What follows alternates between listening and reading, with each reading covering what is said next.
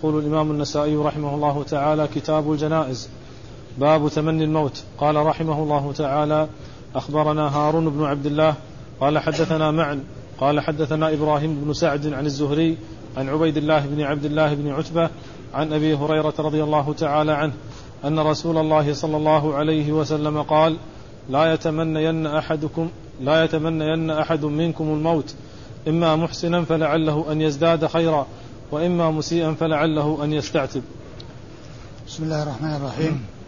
الحمد لله رب العالمين وصلى الله وسلم وبارك على عبده ورسوله نبينا محمد وعلى آله وأصحابه أجمعين. أما بعد يقول النسائي رحمه الله كتاب الجنائز. كتاب الجنائز هو الكتاب الذي ختم به النسائي كتاب الصلاة أو الكتب المتعلقة بالصلاة وأخر هذا الكتاب لأن لأنه يتعلق بالصلاة على الميت وتلك إنما تكون عند نهاية الحياة. فمن أجل هذا أتى النسائي بهذا الكتاب في آخر كتاب الصلاة وكذلك العلماء كثير منهم من المحدثين والفقهاء يختمون الكتب المتعلقة بالصلاة بكتاب الجنائز. وقال كتاب الجنائز ولم يقل كتاب صلاة الجنازة لأن الأحكام التي تتعلق بالجنائز كثيرة الصلاة وغير الصلاة. أشياء أشياء قبل الصلاة وأشياء بعد الصلاة. الصلاة وأشياء قبلها وأشياء بعدها.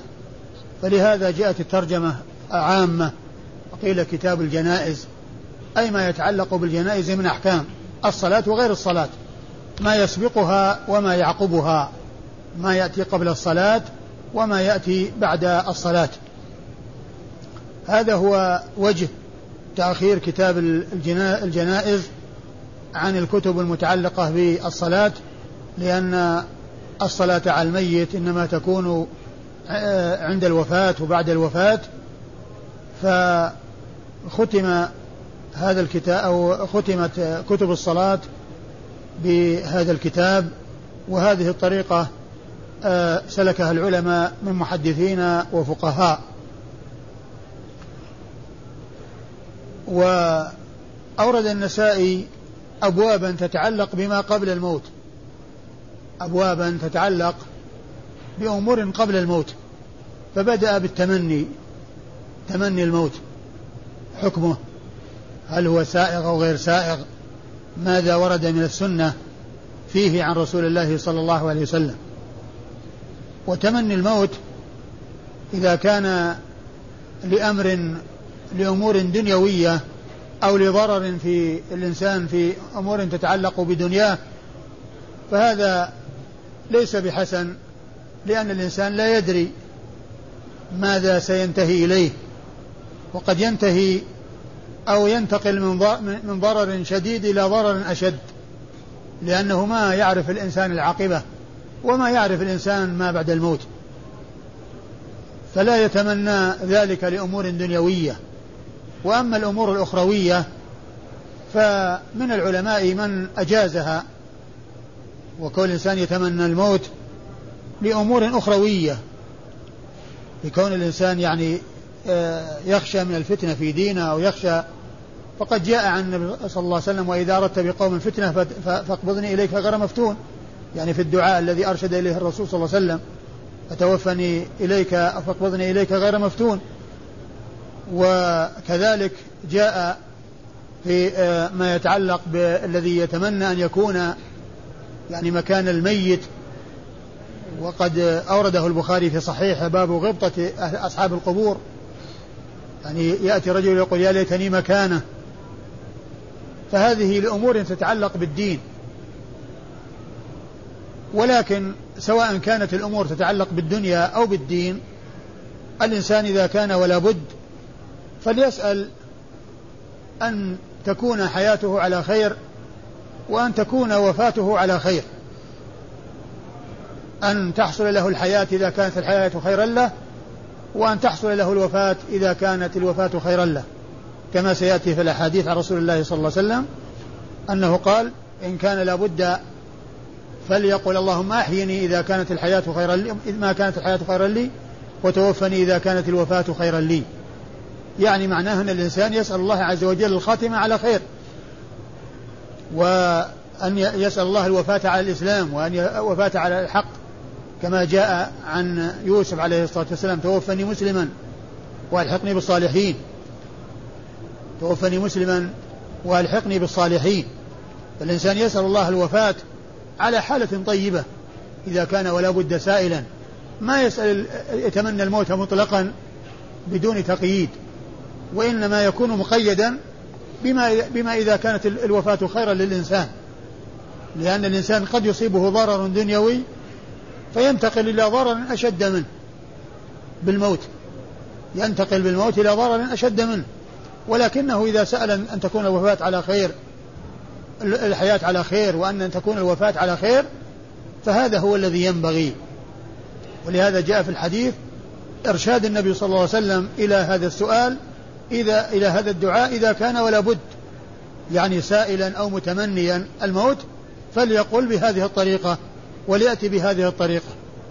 ومن الأدعية التي جاءت عن رسول الله صلى الله عليه وسلم وهو في صحيح مسلم الحديث العظيم الجامع في الدعاء الذي يقول فيه النبي صلى الله عليه وسلم آه يقول عليه الصلاة والسلام آه اللهم أصلح لي ديني الذي هو عصمة أمري وأصلح لي دنياي التي فيها معاشي وأصلح لي آخرتي التي إليها معادي واجعل الحياة زيادة لي في كل خير والموت راحة لي من كل شر.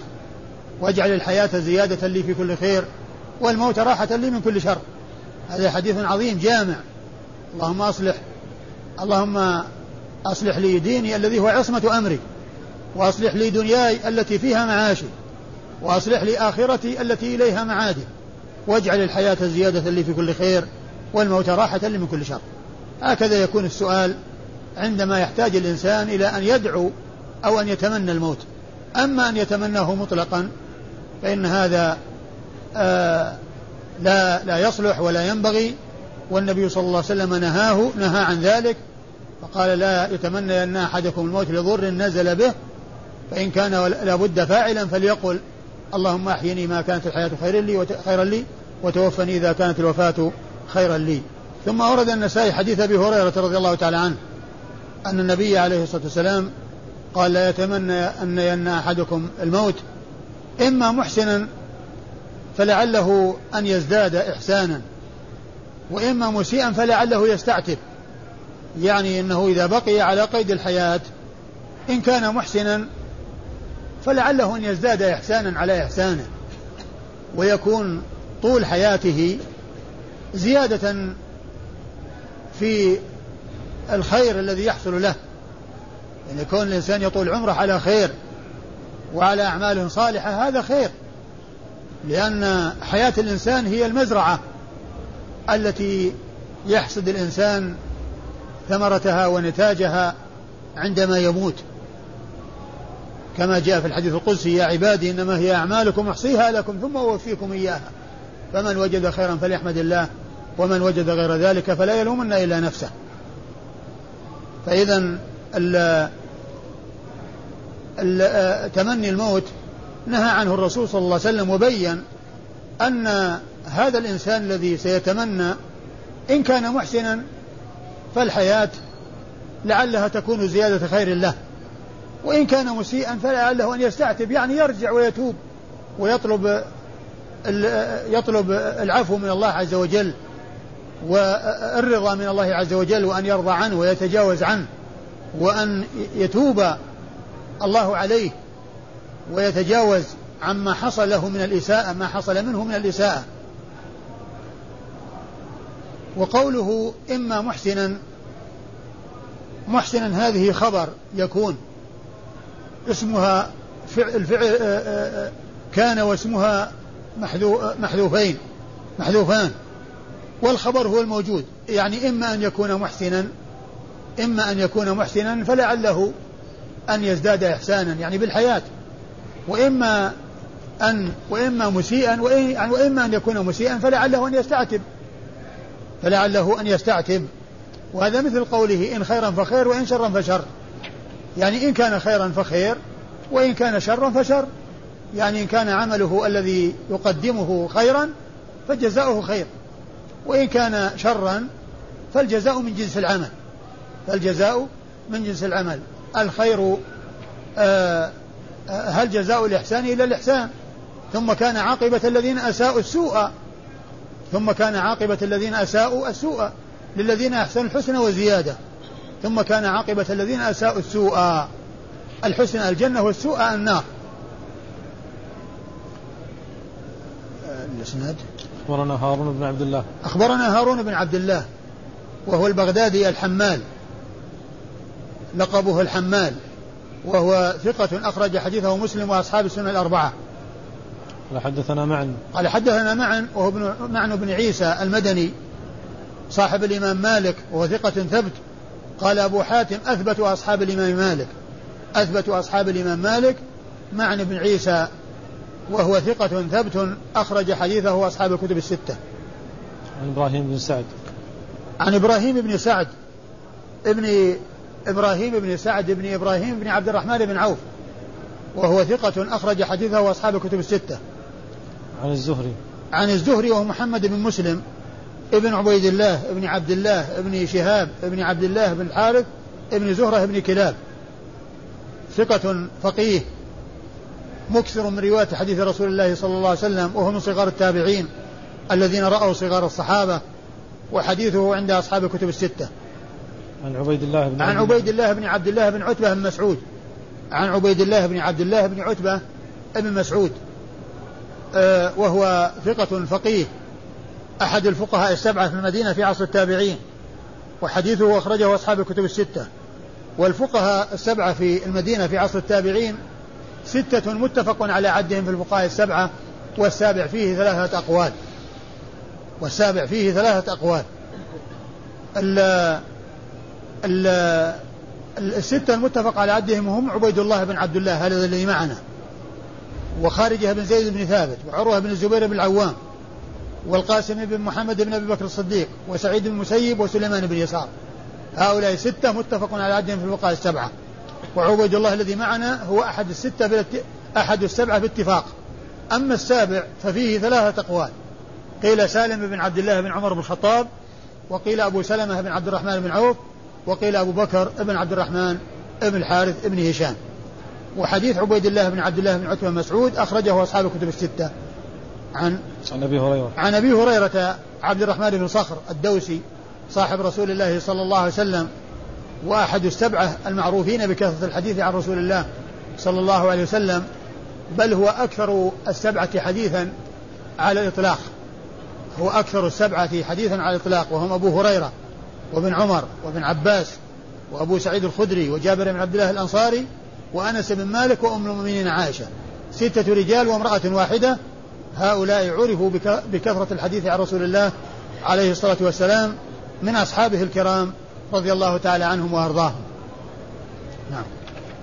وقال رحمه الله تعالى أخبرنا عمرو بن عثمان قال حدثنا بقية قال حدثني الزبيدي قال حدثنا الزهري عن أبي عبيد مولى عبد الرحمن بن عوف أنه سمع أبا هريرة رضي الله تعالى عنه يقول قال رسول الله صلى الله عليه وسلم لا يتمنين أحد لا يتمنين أحدكم الموت إما محسنا فلعله أن يعيش يزداد خيرا وهو خير له وإما مسيئا فلعله أن يستعتب. ثم ورد النسائي حديث أبي هريرة من طريق أخرى وهو مثل الذي قبله وهو مثل الذي قبله في المعنى وإن كان يختلف عنه في بعض الألفاظ يعني قليلا. والإسناد يقول النسائي عمرو بن عثمان. أخبرنا عمرو بن عثمان وهو بن سعيد بن كثير بن دينار الحمصي وهو صدوق أخرج حديثه أبو داود والنسائي وابن ماجه. نعم. أبو داود والنسائي وابن ماجه. عن بقية.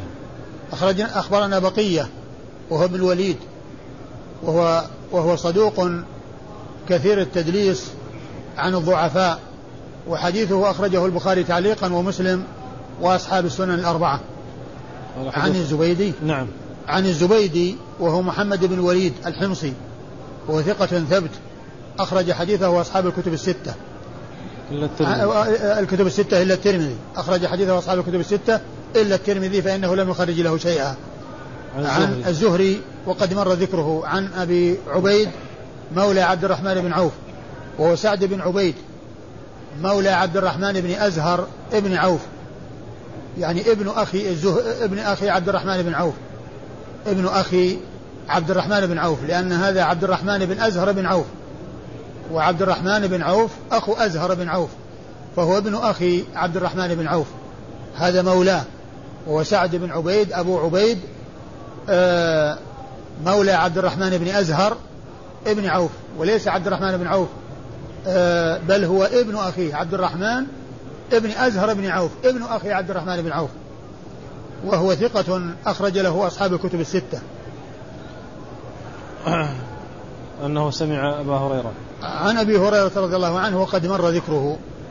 وقال رحمه الله تعالى أخبرنا قتيبة. قال حدثنا يزيد وهو ابن زريع عن حميد عن أنس رضي الله تعالى عنه أن رسول الله صلى الله عليه وسلم قال لا يتمنين أحدكم الموت لضر نزل به في الدنيا ولكن ليقل اللهم أحيني ما كانت الحياة خيرا لي وتوفني إذا كانت الوفاة خيرا لي.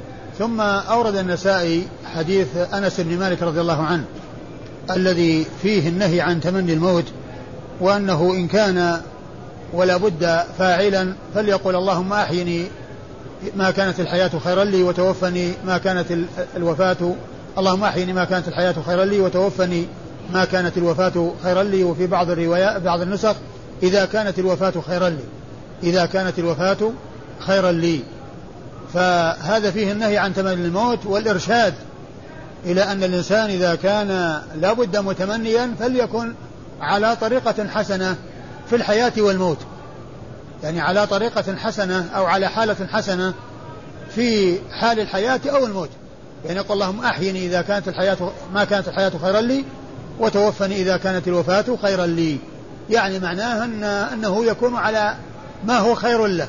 إن كانت الحياة خيرا فيبقى وإن كانت الوفاة خيرا ف آه، آه، فهو يرجو من الله عز وجل ذلك ويطلب منه الوفاة.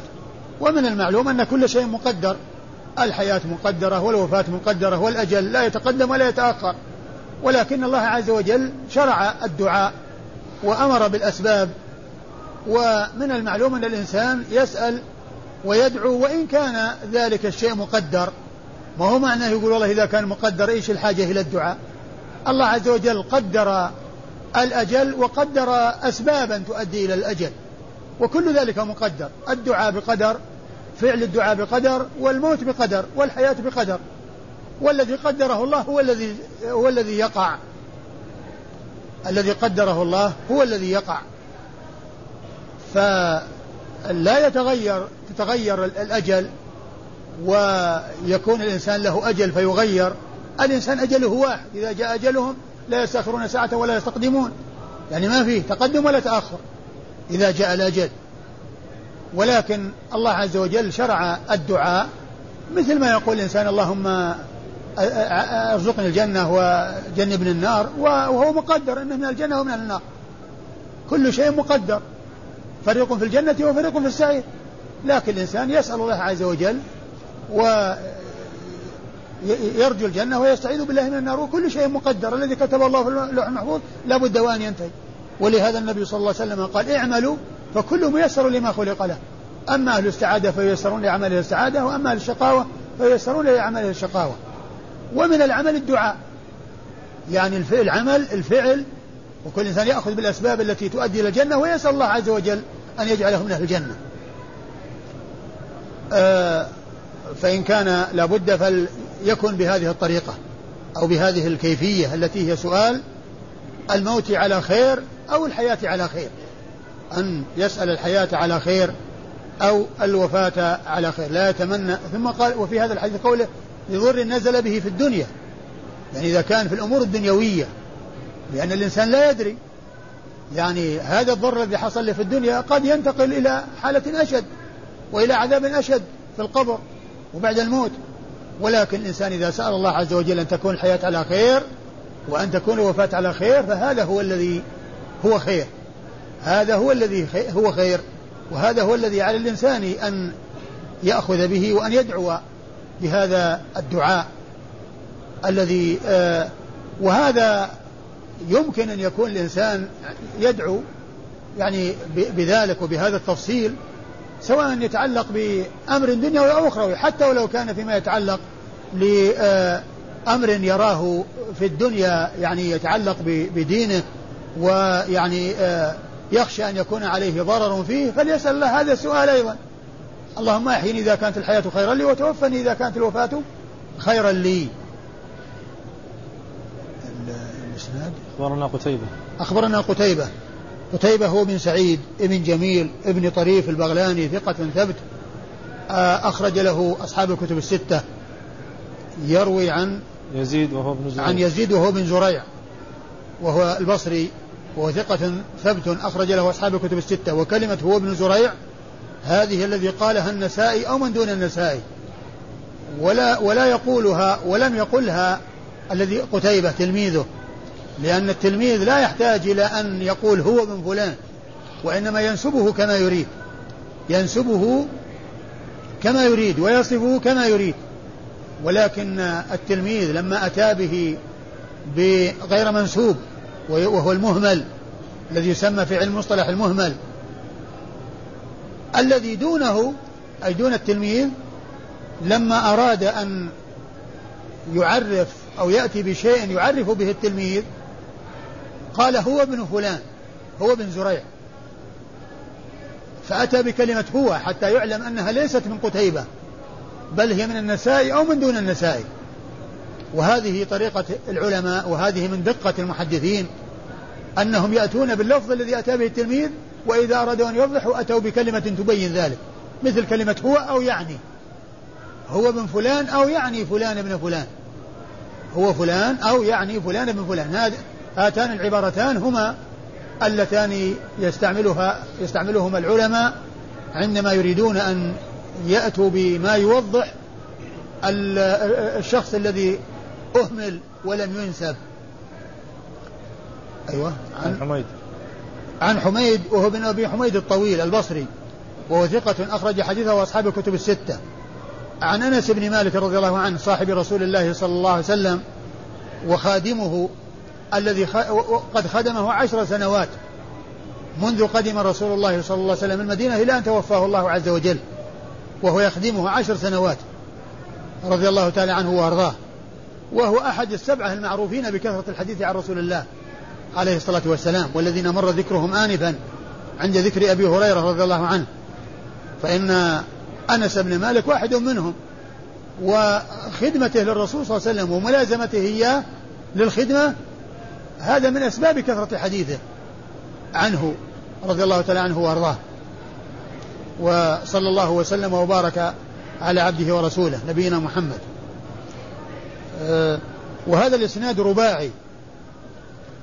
قتيبة عن يزيد بن عن يزيد بن زريع عن حميد بن أبي حميد الطويل عن أنس بن مالك.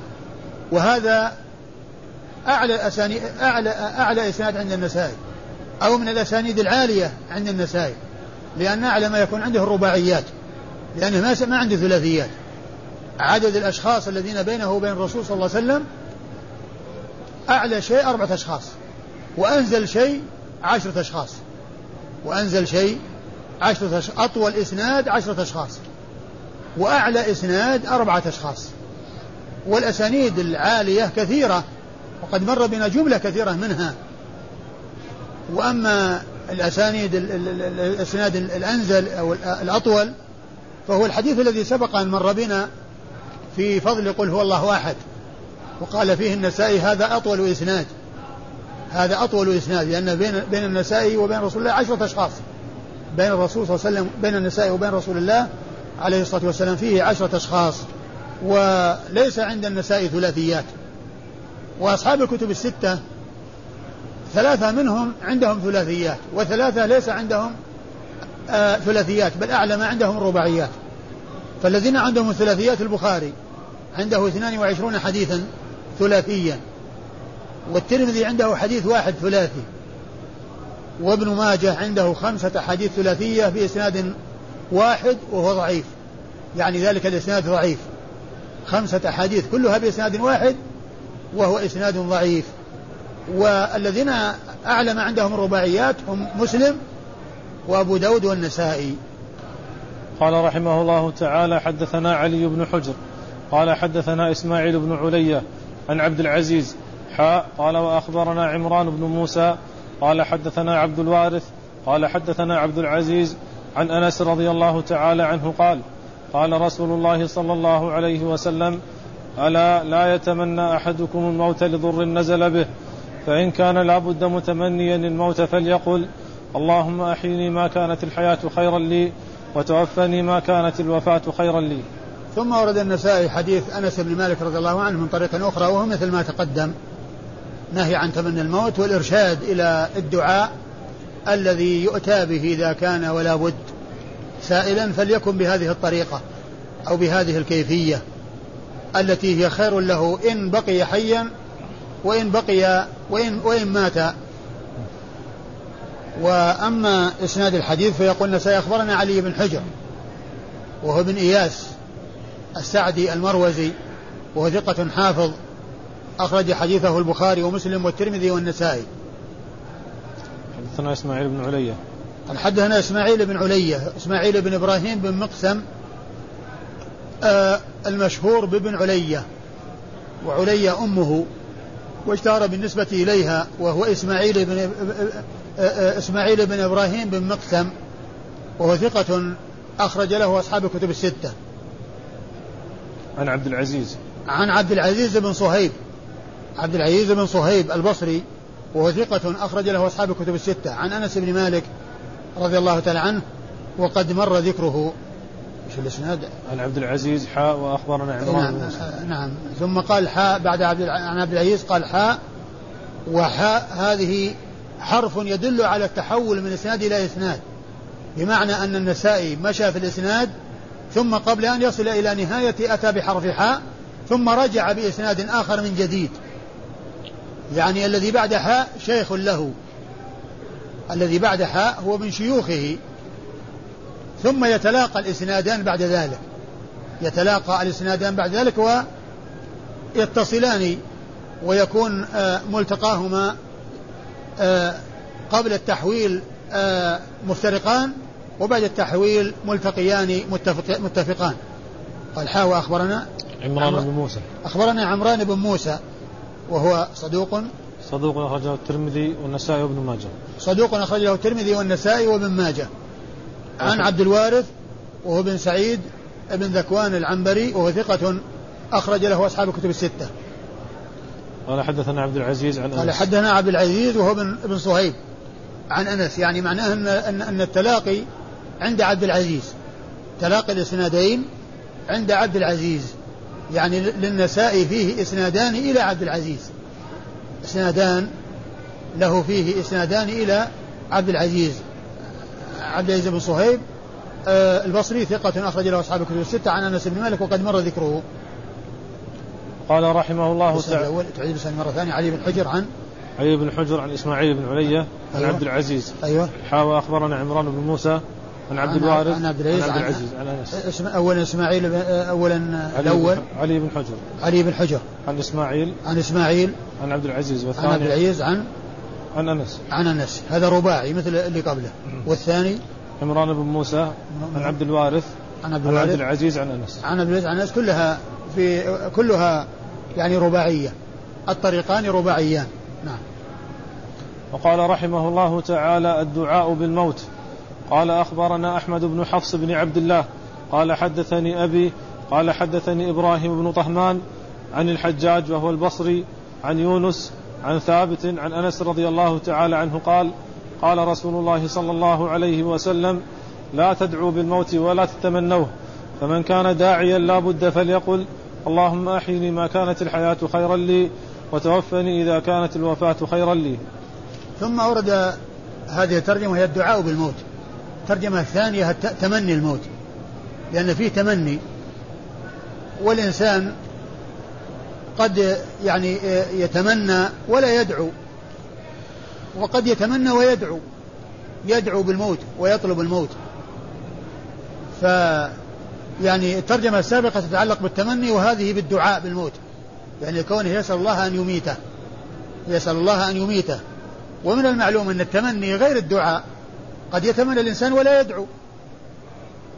وإذا دعا بالشيء فهو قد يريده وقد لا يريده. قد يكون يعني خرج على لسانه وظهر على لسانه وهو ما يريده. فهنا قال الدعاء بالموت والترجمة السابقة تمني الموت. ثم أورد النسائي حديث أنس. نعم. حديث أنس. وفيه أن النبي صلى الله عليه وسلم قال لا تدعوا بالموت لأنه يعني يتعلق بالدعاء فمن أجل ذلك أجابه بالدعاء, بالدعاء بالموت. لا تدعوا بالموت ولا تتمنوه. لا تدعوا بالموت ولا تتمنوه في أنفسكم وإنما يسأل الإنسان أن يكون حياته على خير ووفاته على خير. إيش لا تدعوا بالموت ولا تتمنوه. نعم فمن آه. كان داعيا لا بد فليقل اللهم أحيني ما كانت الحياة خيرا لي وتوفني إذا كانت الوفاة خيرا لي. فإن كان داعيا ولا بد فليقل اللهم أحيني إذا كانت الحياة خيرا لي وتو... ما كانت الحياة خيرا لي وتوفني. اللهم أحيني ما كانت. اللهم أحيني ما كانت الحياة خيرا لي أيوه. وتوفني إذا كانت اللهم أحيني ما كانت الحياة خيرا لي وتوفني إذا كانت إذا كانت الوفاة خيرا لي. يعني أحيني يعني أبقني على الحياة. أحيني لأن الإنسان هو حي فهو يطلب البقاء في الحياة. نعم. أخبرنا أحمد بن حفص بن عبد الله. أخبرنا أحمد بن حفص بن عبد الله النيسابوري وهو صدوق أخرجه البخاري وأبو داود والنسائي. صدوق أخرجه البخاري وأبو داود والنسائي. عن أبيه عبد الله بن آه، آه، آه، حفص بن عبد الله. حفص بن عبد الله النيسابوري وهو ثقة. صدوق. وهو صدوق أخرجه البخاري وأبو داود والنسائي وابن ماجه. يعني زيادة ابن ماجه على الذين خرجوا لابنه. عن إبراهيم بن طهمان. أخبرنا إبراهيم بن طهمان وهو ثقة أخرج له أصحاب الكتب الستة. عن الحجاج ثقة يغرب. نعم. أخرج له أصحاب الكتب الستة. عن حجاج الحجاج البصري وهو حجاج بن حجاج. الحجاج بن حجاج بن حجاج البصري وهو آه، آه، الأحول وهو ثقة. أخرج له. أصحاب الكتب الستة إلا الترمذي. أخرج له أصحاب الكتب الستة إلا الترمذي. عن يونس. عن يونس بن عبيد البصري وهو ثقة. أخرج له أصحاب الكتب الستة. عن عن ثابت عن أنس. عن ثابت بن أسلم البناني البصري وهو ثقة أخرج له أصحاب الكتب الستة عن أنس وقد مر ذكره. وقال رحمه الله تعالى أخبرنا محمد بن بشار قال حدثنا يحيى بن سعيد قال حدثنا إسماعيل قال حدثني قيس قال دخلت على خباب رضي الله تعالى عنه وقد اكتوى في بطنه سبعا فقال لولا أن رسول الله صلى الله عليه وسلم نهانا أن ندعو بالموت دعوت به. ثم ورد النسائي حديث خباب بن الأرت رضي الله عنه وهو كون النبي صلى الله عليه وسلم نهى عن الدعاء بالموت وهو لا يدعو به لأن النبي صلى الله عليه وسلم نهى عن ذلك وقال لولا أنه نهانا لدعوت به. هذا يتعلق بالدعاء بالموت. يتعلق بالدعاء بالموت وأن, وفي وأن النبي صلى الله عليه وسلم نهى عن الدعاء بالموت. وقد مر في الحديث السابق النهي في قوله لا تدعوا بالموت. حديث أنس لا تدعوا بالموت. وهنا يحكي آه، حصول النهي خباب. وقال لولا أن أن النبي صلى الله عليه وسلم نهانا عن الدعاء بالموت لدعوت به. وهذا يدلنا على ما كان عليه أصحاب الرسول صلى الله عليه وسلم من من الالتزام بالسنن والأخذ بها. وأن الذي منعه من من من الدعاء به كون النبي صلى الله عليه وسلم نهى عنه.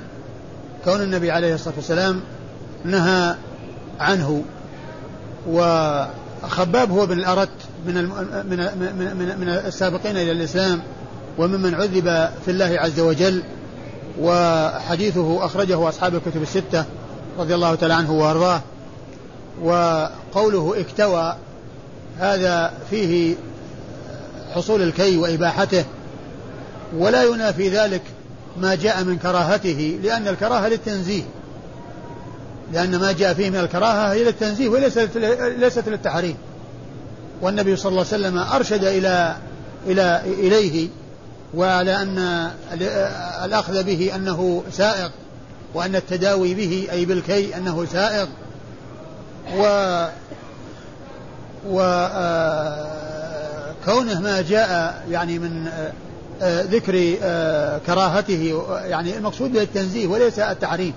قصة السبعين ألف الذين لا لا يكتوون ولا يتطيرون ولا يسترقون وعلى ربهم يتوكلون. يعني أن هذا من الكمال. وإلا فإن الكي سائغ وجائز. والنبي صلى الله عليه وسلم أرشد إليه. وما جاء في ذلك من الكراهة فهي للتنزيه وليست للتحريم. ما جاء من كراهته وكان النبي صلى الله عليه وسلم يكرهه ولا يكتوي ولم يكتوي أرشد إليه ولم يكتوي يعني أن ذلك الكراهة للتنزيه وقد اكتوى خباب رضي الله تعالى عنه لأنه جاء عن النبي صلى الله عليه وسلم إباحته وجواز التداوي به إباحته وجواز التداوي به.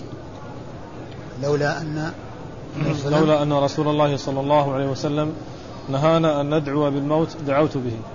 وقيل إن السبب في كونه يعني آآ آآ أراد أن يدعو لولا النهي قيل لأن لأنه حصل له يعني أذى شديد وألم شديد ومرض شديد وقيل لأنه كما جاء في بعض الروايات يعني انبساط الدنيا عليه وكونه يعني ما حصل من كثرة الدنيا مع أنهم كانوا في أول الأمر.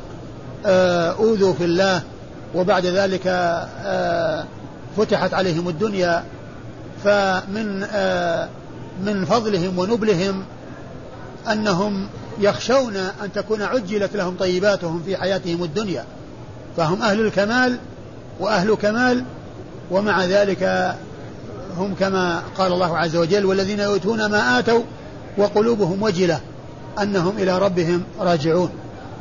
ومن المعلوم أن حصول المال للإنسان إذا وفقه الله عز وجل فإنه يكون خيرا له. وقد كان بعض الصحابة مثل عثمان بن عفان وعبد الرحمن بن عوف من أثرياء الصحابة ولكن ثراءهم وكثرة مالهم كان ذلك ينفقونه في سبيل الله عز وجل. ولهم أجور هذه الأعمال وهذه الأموال التي يقدمونها في سبيل الله عز وجل. وأما إسناد الحديث فيقول النسائي أخبرنا محمد بن بشار. أخبرنا محمد بن بشار هو الملقب بن دار البصري ثقة أخرج له أصحاب الكتب الستة بل هو شيخ لأصحاب الكتب الستة روى عنه مباشرة وبدون واسطة. وحدثنا يحيى بن سعيد. قال حدثنا يحيى بن سعيد القطان وهو ثقة ناقد متكلم في الرجال جرحا وتعديلا وحديثه أخرجه أصحاب الكتب الستة. قال حدثنا إسماعيل. قال حدثنا إسماعيل وهو بن أبي خالد. الكوفي وهو ثقة أخرج له أصحاب الكتب الستة. عن قيس وهو بن أبي حازم البجلي وهو ثقة مخضرم أخرج له أصحاب الكتب الستة. بل قيل عنه هو الذي اتفق له أن يروي عن العشرة المبشرين بالجنة. اتفق له أن يروي عن العشرة المبشرين بالجنة. قالوا ولا يعلم شخص من التابعين أو من كبار التابعين روى عن العشرة مجتمعين إلا قيس بن أبي حازم هذا و وفي واحد منهم خلاف هل سمع منه أو ما سمع منه ولكن هو الشخص الذي قيل له قيل فيه هذه المقالة قيل فيه هذه المقالة وهو أنه اتفق له أن يروي عن العشرة المبشرين بالجنة رضي الله تعالى عنهم وأرضاهم. وهو ثقة مخضرم يعني أدرك الجاهلية والإسلام ولم يلقى النبي صلى الله عليه وسلم. والله تعالى أعلم وصلى الله وسلم وبارك على عبده ورسوله نبينا محمد وعلى آله وأصحابه أجمعين.